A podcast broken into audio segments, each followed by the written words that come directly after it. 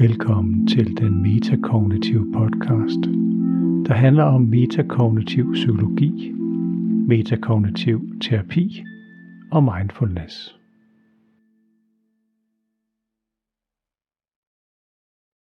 Den metakognitive podcast er tilbage. Jeg hedder Kim Øksle. I den her episode, der handler det om ændring af vaner. Vaner er hjernens måde at spare energi på. Det kræver energi at være bevidst. Det kræver energi at have rigtig meget i bevidstheden hele tiden, så vores hjerner forsøger at spare energi ved at placere ting uden for bevidstheden. Så vi er, har vaner om alt muligt. Ting, vi har lært at gøre, uden at tænke nærmere over det. Og det er sådan set en god ting. Mange af de her vaner ender med at øh, blive dårlige vaner. Og så får man på et tidspunkt måske lyst til at ændre en dårlig vane. Eller også har man lyst til at lære noget nyt, få en ny, god vane. Og det kan være en beslutning, man tager på et tidspunkt, og så begynder man så småt at, at ændre den her vane her, og ændre en, en ændring i sit liv, livsstilsændring eller lignende. Der er mange af de her øh, vaneændringer, som vi tit har, som har noget med vores helbred at gøre.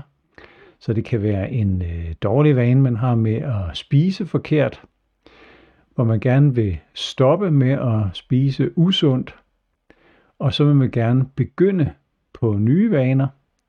Så man for eksempel begynde på nye vaner med at så spise mere sundt. Ændre på sine kostvaner af en ting, både i negativ og positiv retning. Tit så sammenfalder, eller falder det jo sammen med, at man også har lyst til at ændre nogle vaner i en positiv retning, hvor man skal begynde at gøre nogle ting, man ikke gjorde før. Det kan for eksempel også være en livsstilsændring, der handler om mere motion. Man vil gerne ændre sine vaner i retning af at dyrke mere motion. Og det kan være alt lige fra, at man skal til at gå en tur en gang imellem, til at man skal begynde at træne op til et maratonløb. Vaneændringer i den retning, altså er noget, man skal begynde at gøre, er også en vaneændring, en ny vane. Men der kan jo være vaner om alt muligt, eller livsstilsændringer om alt muligt forskelligt. Det kunne også være, at man havde et ønske om at, at se nogle flere mennesker, eller gå mere i, i byen, eller ringe til flere af sine venner, eller begynde på en uddannelse, eller lignende ting. Alt sammen er noget, man skal tage en beslutning om på et tidspunkt. Du sidder måske og tænker, hvad har det med metakognitiv terapi at gøre? Det har rigtig meget med hjernen at gøre. Og øh, her i den metakognitive podcast, hvor vi snakker om metakognitiv psykologi, der kan vi bruge den her viden og den her måde at se tingene på rigtig meget i forhold til vaner. Og det er derfor, at jeg har taget vaneændringer ind i den metakognitive podcast i dag. Metakognitioner handler om at vores tanker, om vores tanker.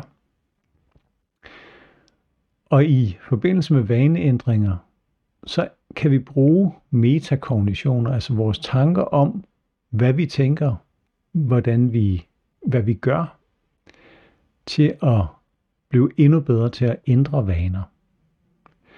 Og der er nogle helt overordnede ting, man ved om vaner, som, øh, som er rare at vide, hvis man nu skal ændre en dårlig vane, altså stoppe med at gøre noget, men også hvis man skal begynde at gøre noget.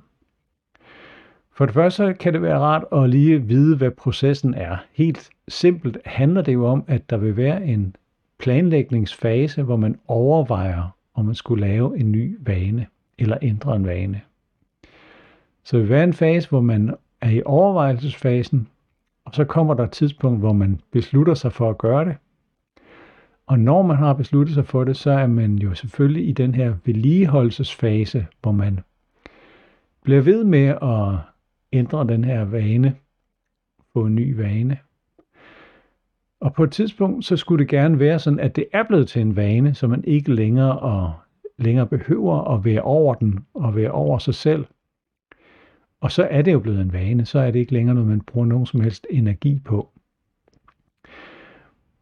Der findes mange teorier for, hvor, hvor lang tid det tager at lægge en vane om. Øh, og der er nogen, der påstår, at det tager 21 dage, eller 29 dage, eller 3 måneder, men det handler jo om, at det er forskelligt. Det tror jeg også de fleste, hvis vi bare anser det med sund almindelig fornuft, så er det selvfølgelig forskelligt alt efter, hvor stor en vaneændring vi snakker om. Men det er helt oplagt, at det kræver noget energi at ændre en vane, fordi det kræver bevidsthed om at gøre noget andet eller gøre noget nyt i en periode. Hvis vi nu tager de her forskellige faser, så kan du, så vil jeg give et par gode tips ud fra metakognitiv psykologi og psykologi i det hele taget, for hvordan man får mest mulig succes med at lave nye vaner eller ændre sine vaner. Hvis vi snakker om planlægningsfasen, der vil altså være et tidspunkt, hvor du begynder at drømme om, at øh, det kunne da være lækkert at lave mit liv om og ændre nogle ting for mig selv. Så du sætter dig en eller anden form for mål. Det er mere eller mindre en drøm eller ønsketænkning. Du ønsker, at noget vil være anderledes for, hvordan du selv er, hvad du gør og hvad der sker i dit liv. Så man kunne jo bare ønske det, og så nærmest håbe på, at det sker af sig selv. Og du kan næsten regne ud, at det er ikke nogen særlig farbar vej. Det er ikke noget, der, der bringer dig ret meget tættere på at nå det mål. Men selvfølgelig skal du vide, hvad målet er. Så det første, det er at begynde at tænke på, hvad er dit mål egentlig, at blive konkret. Så det er ikke bare, at jeg vil ønske, at jeg var mere sund. Det næste er, jamen jeg vil ønske, at jeg for eksempel kunne gå 3 km hver dag. Det er et meget mere konkret mål, end at jeg vil ønske, at jeg var i bedre form. Jeg vil ønske, at jeg tabte mig 10 kilo. Ja, det er konkret. Men der kan også være nogle andre ting. Hvorfor? Det kan også være, at jeg vil ønske, at jeg var i bedre humør. Så der er et mål, som bliver sat så konkret som muligt, så overvej, hvad det mål egentlig er. Og måske er det en fuldstændig urealistisk drøm. Jeg ville ønske, at jeg var øh, med i X-Factor, eller jeg ville ønske, at jeg vandt X-Factor. Jeg ville ønske, at jeg fik drømmejobbet. Og det kan være, at det er øh, fornuftigt lige at finde et delmål inden da. Hvad er det næste skridt, der kunne være? Et mere øh, realistisk mål. De her overvejelser, dem har du selvfølgelig i din bevidsthed, og det er tanker. I metakognitiv psykologi, der vil vi gerne undgå, at de her tanker, de tager magten fra dig. Så metakognitiv psykologi, hvis du har hørt nogle af de andre afsnit, så handler det tit om, at vi overtænker ting.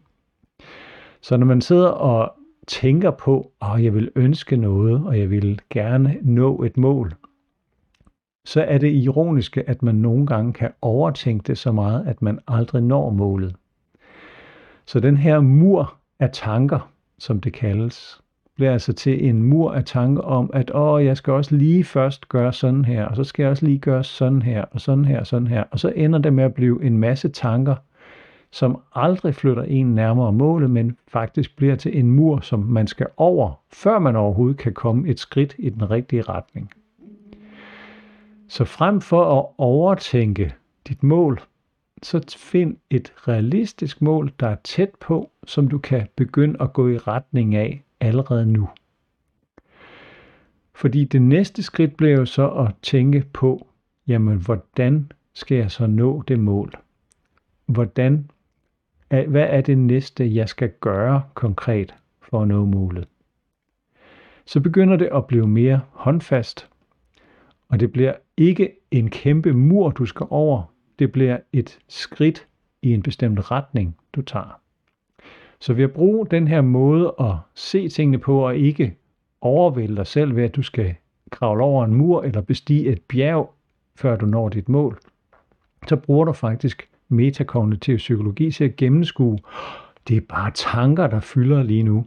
Flytter de tanker mig nærmere mod målet? Nej, det gør de ikke. Du har sikkert hørt mig bruge ordet hamsterhjulet. Når dine tanker kører i ring, at de ikke længere flytter dig nærmere målet, så er det tit et tegn på, at det er hamsterhjulstanker. Når du begynder at definere, okay, det næste skridt, der kunne være, det kunne for eksempel være, at jeg skal holde op med at spise slik. Så er det jo et fint og fromt ønske, men hvordan vil du gøre det? Mange vil sige, at ah, det skal jeg gøre med viljestyrke. Og øh, mange vil sige, jamen hvis det så ikke lykkes, så vil jeg straffe mig selv. Så her kan du bruge psykologi og metakognitiv psykologi til at gennemskue, at hvis de her tanker om, at jeg skal straffe mig selv, hvis jeg falder igennem og spiser slik, hvad vil det så egentlig gøre? Det vil tit gøre, at man får det dårligt med mig selv. Og hvad har man så brug for, når man har det dårligt med sig selv? Jamen, det har man tit, tit brug for lidt trøst. Hvordan er det, man trøster sig selv? Det er tit ved at belønne sig selv med slik. Og så har vi skabt en ond spiral, man faktisk straffer sig selv, hvis man falder igennem, og man får mere lyst til slik.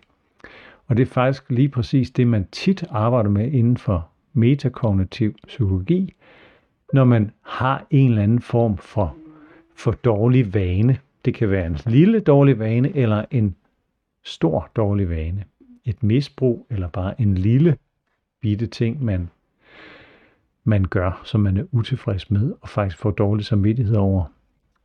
Så den metakognitive psykologi kan faktisk bruges i de her sammenhæng til at gennemskue, at det er dine tanker, og det er en ond spiral af negative tanker, der tit ender med at have en, en øh, selvforstærkende effekt. Så det handler ikke om at straffe sig selv. En god måde at gennemskue det på er at tænke på, hvordan vil du egentlig hjælpe en anden person til den her vaneændring. Hvis du havde en god ven, der for eksempel skulle holde op med at spise slik, ville du så mene, at den bedste metode var at straffe vedkommende og skælde vedkommende ud hele tiden, hvis vedkommende faldt igennem og spiste noget usundt? Hvis du havde en god ven, der skulle begynde at øh, træne mere, dyrke motion, gå nogle flere ture eller løbe, cykle, svømme, gå i fitness, noget mere, og så ikke komme afsted. Hvordan vil du så hjælpe den her person? Ved at skælde ud? Ved at skamme ud?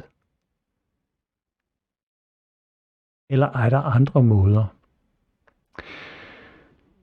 Og faktisk har det vist sig, at det er bedre at bruge positive, øh, et positivt mål, så man nærmer sig noget, man gerne vil have, end at løbe væk fra noget negativt.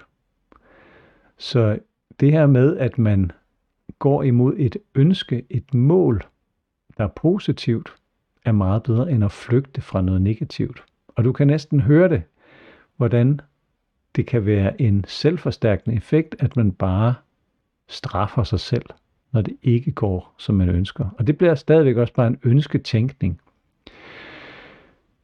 Så det næste, det handler om, det er at finde det her, jamen hvordan skal jeg løse det helt konkret?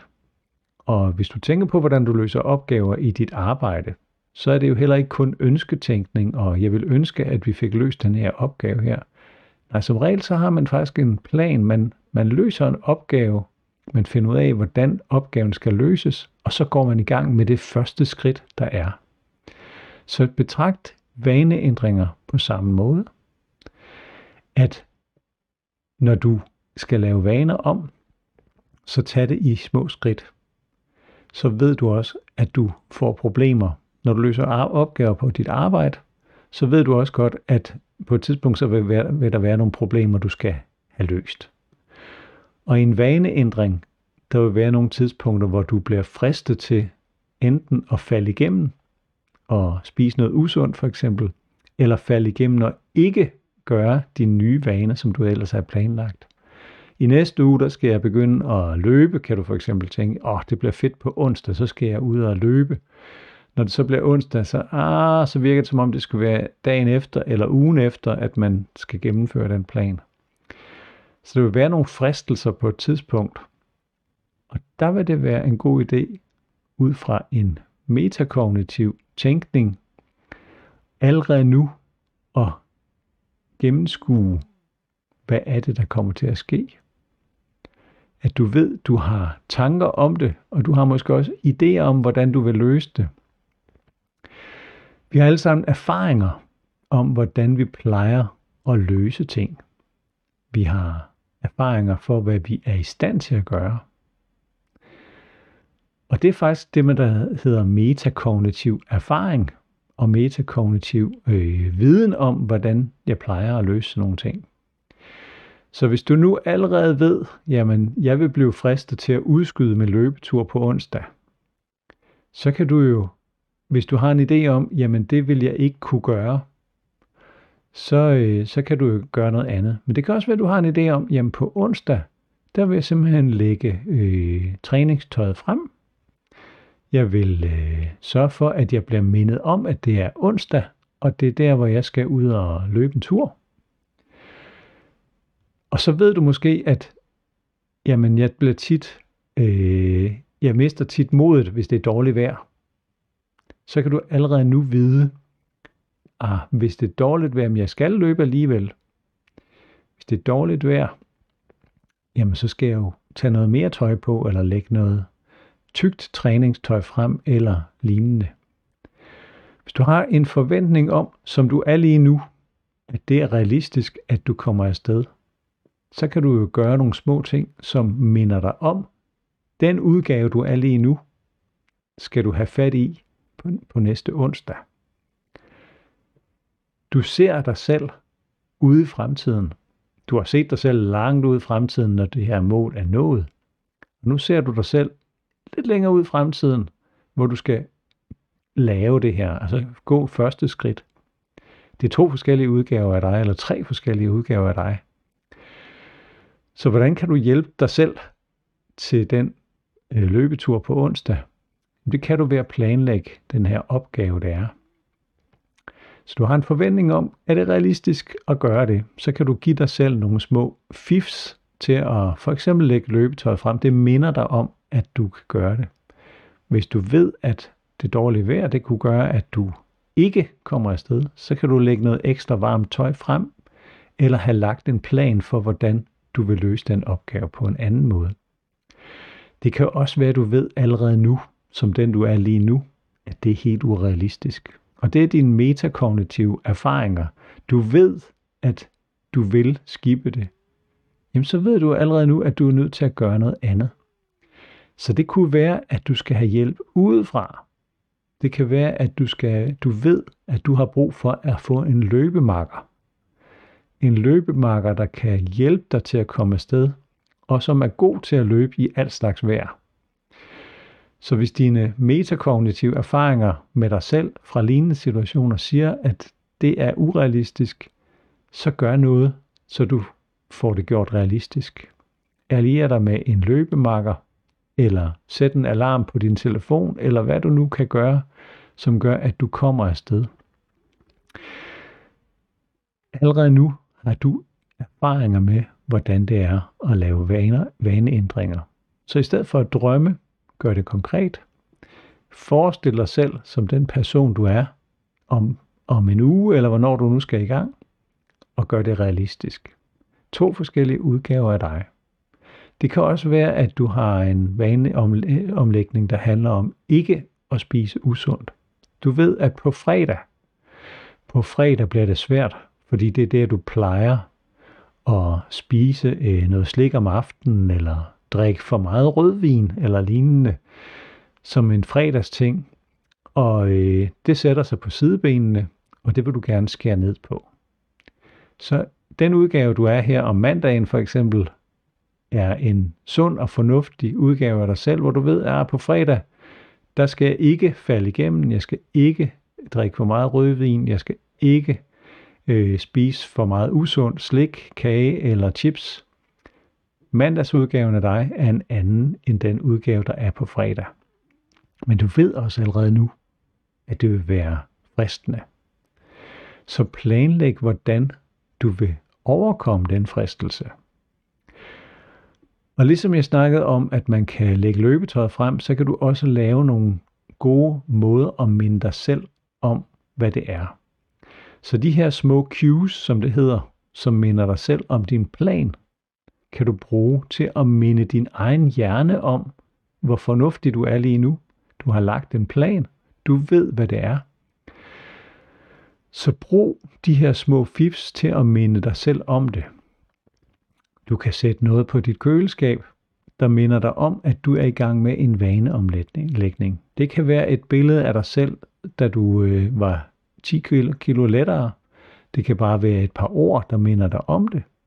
De her små cues har vist sig at være ret effektive til at lave vaneomlægninger, fordi de minder dig om den plan, som den fornuftige person, du er i dag. Det er den fornuftige person, du skal have bragt i spil, når fristelsen er der. Så et godt eksempel er det med, at man åbner køleskabet, og så kommer det til dig der. De her forskellige små fifs understøtter jo hinanden, og de forskellige, men det, man kan lige så godt planlægge det allerede nu. Og de her erfaringer, du har med dig selv, hvordan du håndterer det, kan du lige så godt bruge med fornuft nu. Du ved, hvad der vil blive svært. Og det viser, at hvis man allerede nu tænker på de svære situationer, og allerede nu tænker på, hvordan man vil håndtere de svære situationer, er man meget bedre rustet, end hvis man bare har sådan en, en positiv tænkning og tænker, at det skal nok gå. Jeg kan, kan sagtens finde ud af på fredag at lade være med at spise usundt. Så det her fremtidstænkning eller ønsketænkning, det fungerer ikke ret godt. Men det fungerer til gengæld at lægge en plan. Det har vist sig i forsøg, at når man lægger en plan for, hvordan man vil overkomme fristelserne, for eksempel med at minde sig selv om den overordnede plan, ved for eksempel at sørge for, at man gør noget andet. Det kunne for eksempel være, at du allerede nu ved, jamen, jeg får svært ved at ikke at spise slik på fredag. Så mind dig selv om det, så der er noget andet til rådighed. Der ligger noget andet, som du godt må spise i nærheden i huset. Mind dig selv om, at det er det, du skal spise i stedet for, ved at have det liggende frem, for eksempel. Brug de her måder, små bitte ting, der understøtter dit valg. Så er der selvfølgelig også det med at undgå fristelser i det hele taget.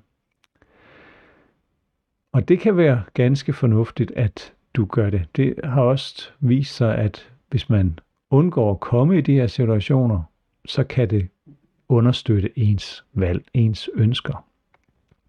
Men hvis du har lyttet til den metakognitive podcast før, så læg mærke til, at man tit øh, har undgåelsesstrategier. Og den værste undgåelsesstrategi, du kan have, det er at undgå at tænke på det. Her kan vi bruge metakognitiv psykologi. Hvis du ikke har prøvet det, så vil jeg opfordre dig til at prøve i et minut ikke at tænke på en bestemt tanke. Så tænk på et eller andet, du, øh, du godt kan lide at tænke på. Det kunne være din yndlingssport i fjernsynet, det kan være din yndlings øh, hobby, det kan være noget øh, andet, du godt kan lide at lave eller tænke på. Og så i et minut, så må du ikke længere tænke på det.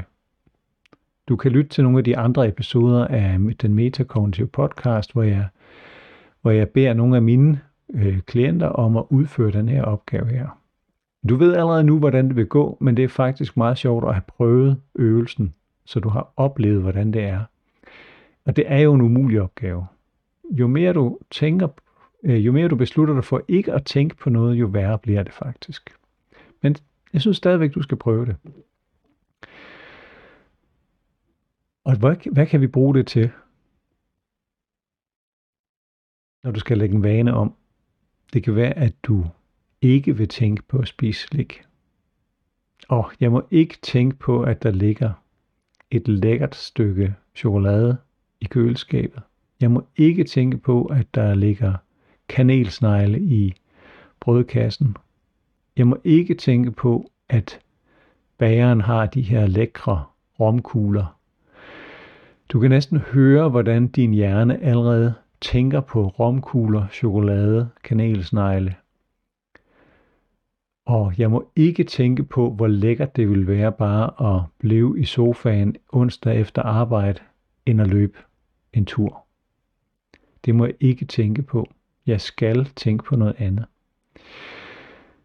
De her afledningsstrategier og tankeundgåelse er faktisk noget af det værste, du kan udsætte din hjerne for, fordi det bliver bare mere og mere interessant.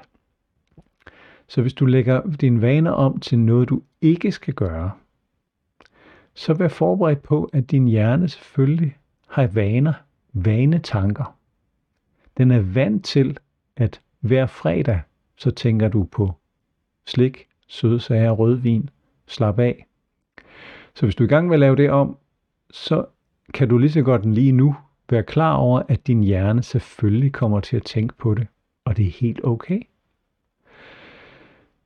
Er en tanke om chokolade det samme som, at du skal spise chokolade? Er en tanke om at begå et bankrøveri det samme som, at du skal begå et bankrøveri?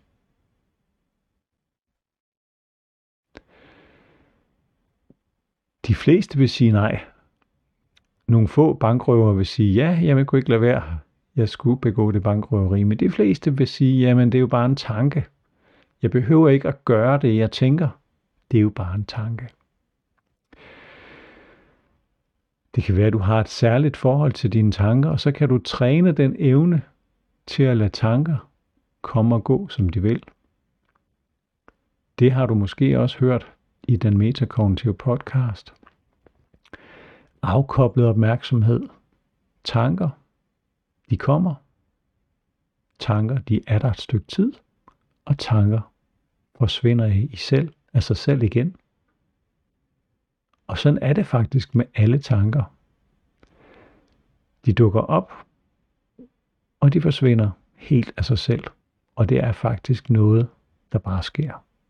Det vil sige, at hvis du er i gang med at lægge en vane om, du er i gang med at øh, fortælle dig selv, at du ikke længere må spise noget, så vil det være helt unaturligt, hvis din hjerne ikke kommer til at tænke på de tanker. Det har den jo gjort. Det er jo nemlig en vane. Men det er jo bare tanker. Det er tanker om chokolade, kanelsnegle, rødvin. Det er tanker om alle mulige andre fristelser, det er ikke det samme som ordre. Det er ikke en ordre om, at du skal gøre det. Alligevel så er mange faktisk nærmest bange for at komme til at tænke på fristelserne. Så som den fornuftige person du er, når du planlægger din vaneoplægning, så allerede nu begynder at beslutte dig for, at hvis tankerne dukker op, så er det helt okay. Du kan med vilje, som den fornuftige person, du er lige nu, tænke på alle de her fristelser. Med vilje. Træn og tænk på det, uden at gøre det. Fordi så er du rigtig godt rustet til den dag, hvor tankerne kommer, at du kan lade dem passere afkoblet. Så du kan Træne din egen hjerne til at være okay med tankerne med afkoblet opmærksomhed ved at lægge mærke til dine tanker dagligt og bare lade dem være. Læg mærke til, at du får tanker om alt muligt, der kommer og går, og derfor betyder det ikke noget som helst, hvis der skulle komme en tanke om en fristelse. Hvis du har hørt den metakognitive podcast, hvor vi snakker om mere alvorlige ting, som, som kan være ubehagelige, negative tanker, som virker stressende eller ligefrem giver angst eller depression, så er det faktisk det samme, vi snakker om. Det er derfor, vi kan bruge metakognitiv psykologi også til vaneændringer.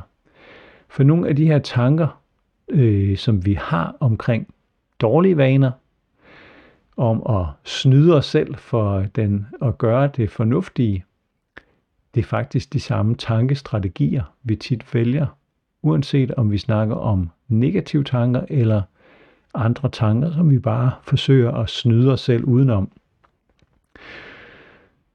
Metakognitioner handler om, hvordan du tænker om dine tanker. Hvordan tænker du om en tanke om chokolade? Er tanken i sig selv farlig? Vil tanken i sig selv få dig til at spise den chokolade, du har besluttet dig for? Nej vel, det er jo bare en tanke. Det er ikke en ordre. Men du kan bruge den her måde at se dine tanker som tanker til at gøre din vaneomlægning meget, meget lettere, når du ikke længere frygter at få tanker om det, som du ikke længere må spise, eller det du ikke længere må gøre, eller tanker om, at jeg skipper lige løbeturen, eller jeg lader være med at gå til den der, det der foredrag, fordi jeg, jeg, ja, det er nemmere bare at blive hjemme, eller jeg gider ikke lige at kontakte mine venner og få en middagsaftale, fordi det er nemmere at lade være. Hvis din vaneomlægning handler om at få mere kontakt til andre mennesker, eller komme mere ud og dyrke sport, altså nye ting, som du skal, hvor du skal gøre noget aktivt, så planlæg i forvejen, hvordan det er. En rigtig god idé at arbejde med. Jeg snakkede om det positive. Det er bedre at have et positivt mål. Det er jo grunden til, hvorfor, hvorfor skulle du egentlig gøre det. Din motivation. Og der er ingen, der kan fortælle dig, hvorfor du skal gøre det. Jeg skal ikke komme og sige, at du skal gøre noget bestemt. Der er ingen andre, der skal komme og bestemme over dig. Så hvem er det egentlig, der bestemmer over dig? Det er selvfølgelig dig selv. Så det at tage det ansvar, er der noget som helst væsen i universet, der kan bestemme, hvordan dine vaner er? Er du afhængig af, at der kommer en eller anden guddommelig guru, eller en bestemt bog, eller en bestemt tanke? Noget som helst udefra, er der noget, der egentlig i sidste ende kan styre dig?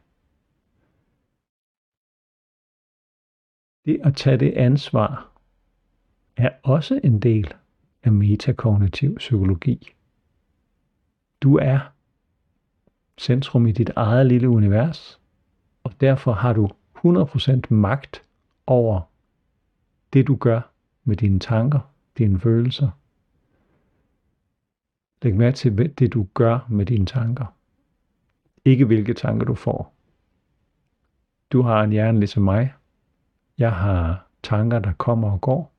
Tanker, der nogle gange er gode, nogle gange er neutrale, og nogle gange direkte negative. Det er jeg ikke herre over, men jeg er meget herre over, hvad jeg gør med de tanker, hvad jeg bruger dem til. Den metakognitive psykologi fortæller os noget om, hvordan vores hjerner bare er konstrueret. Og det kan du bruge konstruktivt til at sætte dig et mål og vide, at det er dig, der skal, sætte, der skal nå det mål. Det er dig, der skal styre.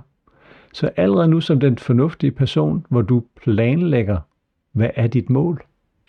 Du planlægger i detaljer, hvad er det for nogle ting i første omgang, jeg skal gøre. Du behøver ikke at se hele vejen for dig, fordi så ender det bare med at blive til en mur af tanker.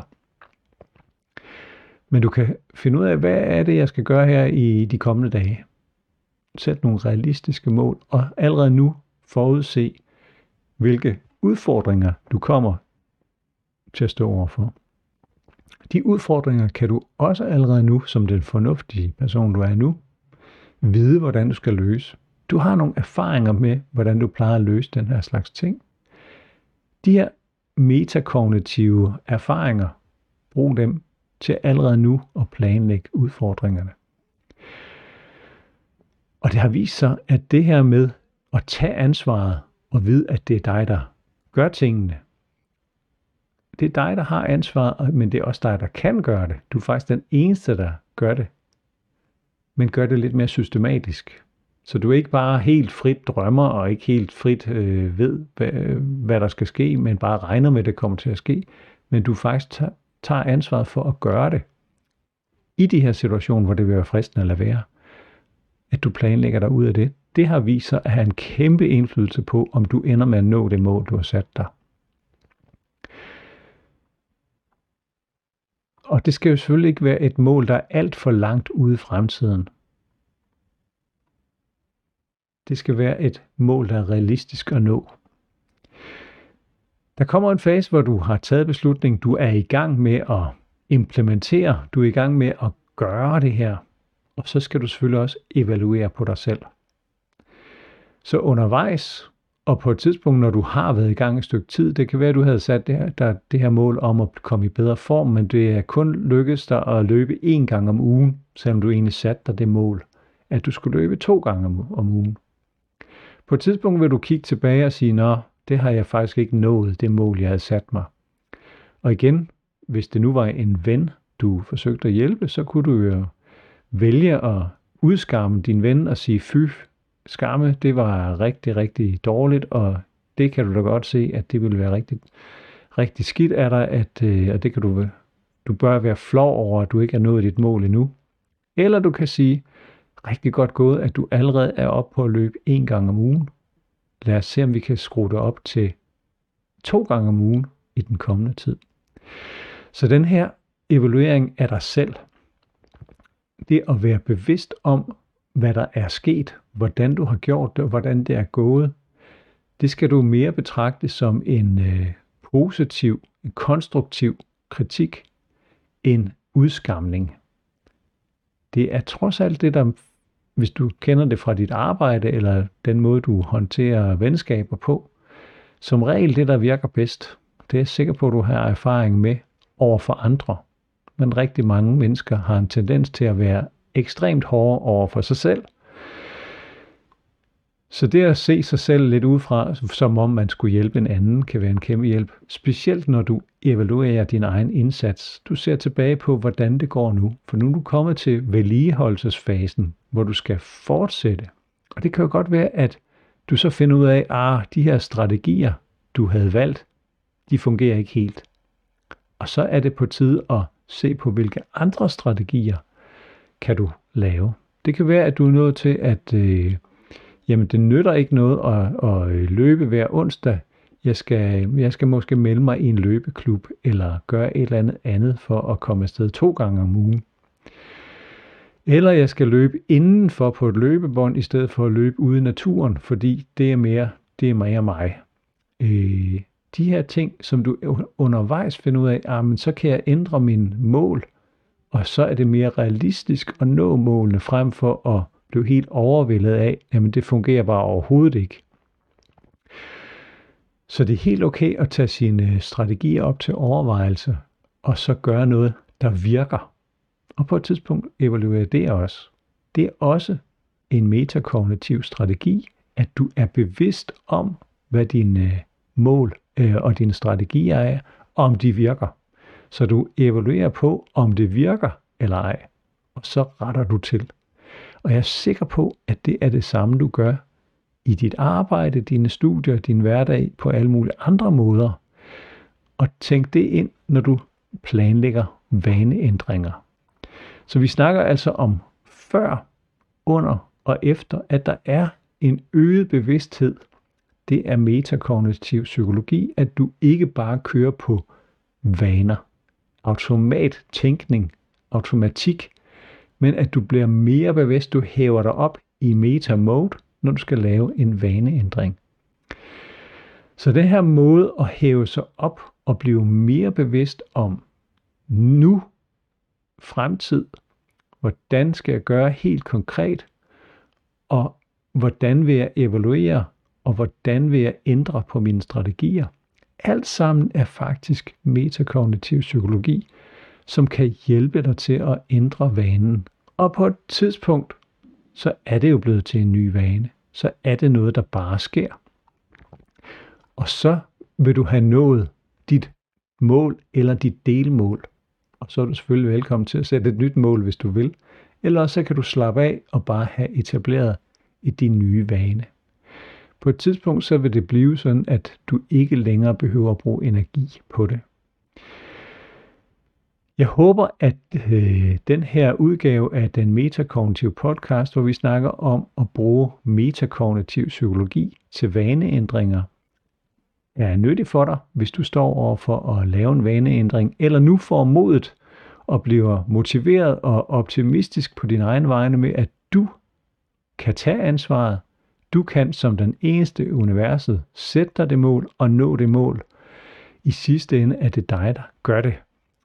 Og at du så kan bruge de små fifs, jeg har talt om i dag, som altså er velafprøvede ting i forbindelse med vaneomlægninger.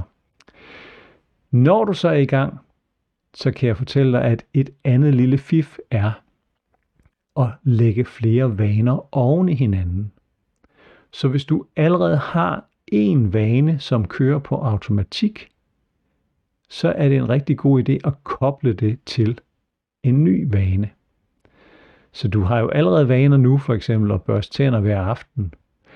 Øh, så hvis du har øh, en idé om, at du skal gøre noget bestemt øh, på det tidspunkt, eller det kunne også være at børste tænder om morgenen, så kan du for eksempel øh, træne øh, lidt, lidt motion i forbindelse med din øh, tandbørstning, fordi så er du allerede, du ved, ah, nu har jeg børstet tænder, så skal jeg bagefter lige dyrke lidt motion.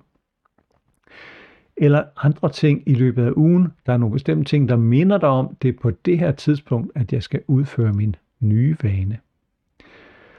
Så det at koble til flere vaner oven i hinanden, det svarer til det her med at sætte en lille sædel på køleskabet. Det er et cue, en påmindelse til dig selv om, ah ja, det er det her, jeg gør. Så det at læ- lægge vaner i forlængelse af hinanden er en rigtig god idé.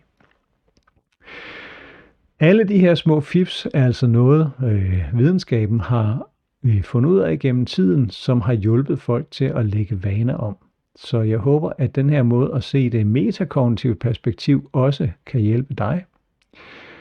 Hvis du har øh, idéer til, hvad jeg skal tage ind i den metakognitive podcast, så tøv ikke med at skrive til mig eller kontakte mig, hvis du har lyst til at være deltager i den metakognitive podcast, så tjek ind og spørg, om, om du kan være med. Jeg søger indimellem nogle deltagere. Jeg kan ikke love dig, at du kommer med. Jeg kan ikke love dig, at jeg har tid, eller at det passer ind. Men hvis du har interesse i at deltage, så kan du altid lige skrive og sige, at du er interesseret i at deltage. Jeg håber også, at du øh, får noget ud af at høre den metakognitive podcast, og vil sende den videre til andre, der måske har interesse i det, enten fordi de selv hjælper andre, eller fordi de har brug for at hjælpe sig selv. Så endnu en gang tak, fordi du lyttede til den metakognitive podcast. Jeg hedder Kim Øksle, og jeg er metakognitiv terapeut, og jeg elsker at arbejde med de her metakognitive principper, fordi de er så effektive til at få det bedre og til at lægge vaner om. Tak for nu. Du lytter til den metakognitive podcast. Husk at dele med andre, der kunne være interesserede i at høre om metakognitiv psykologi, terapi og mindfulness.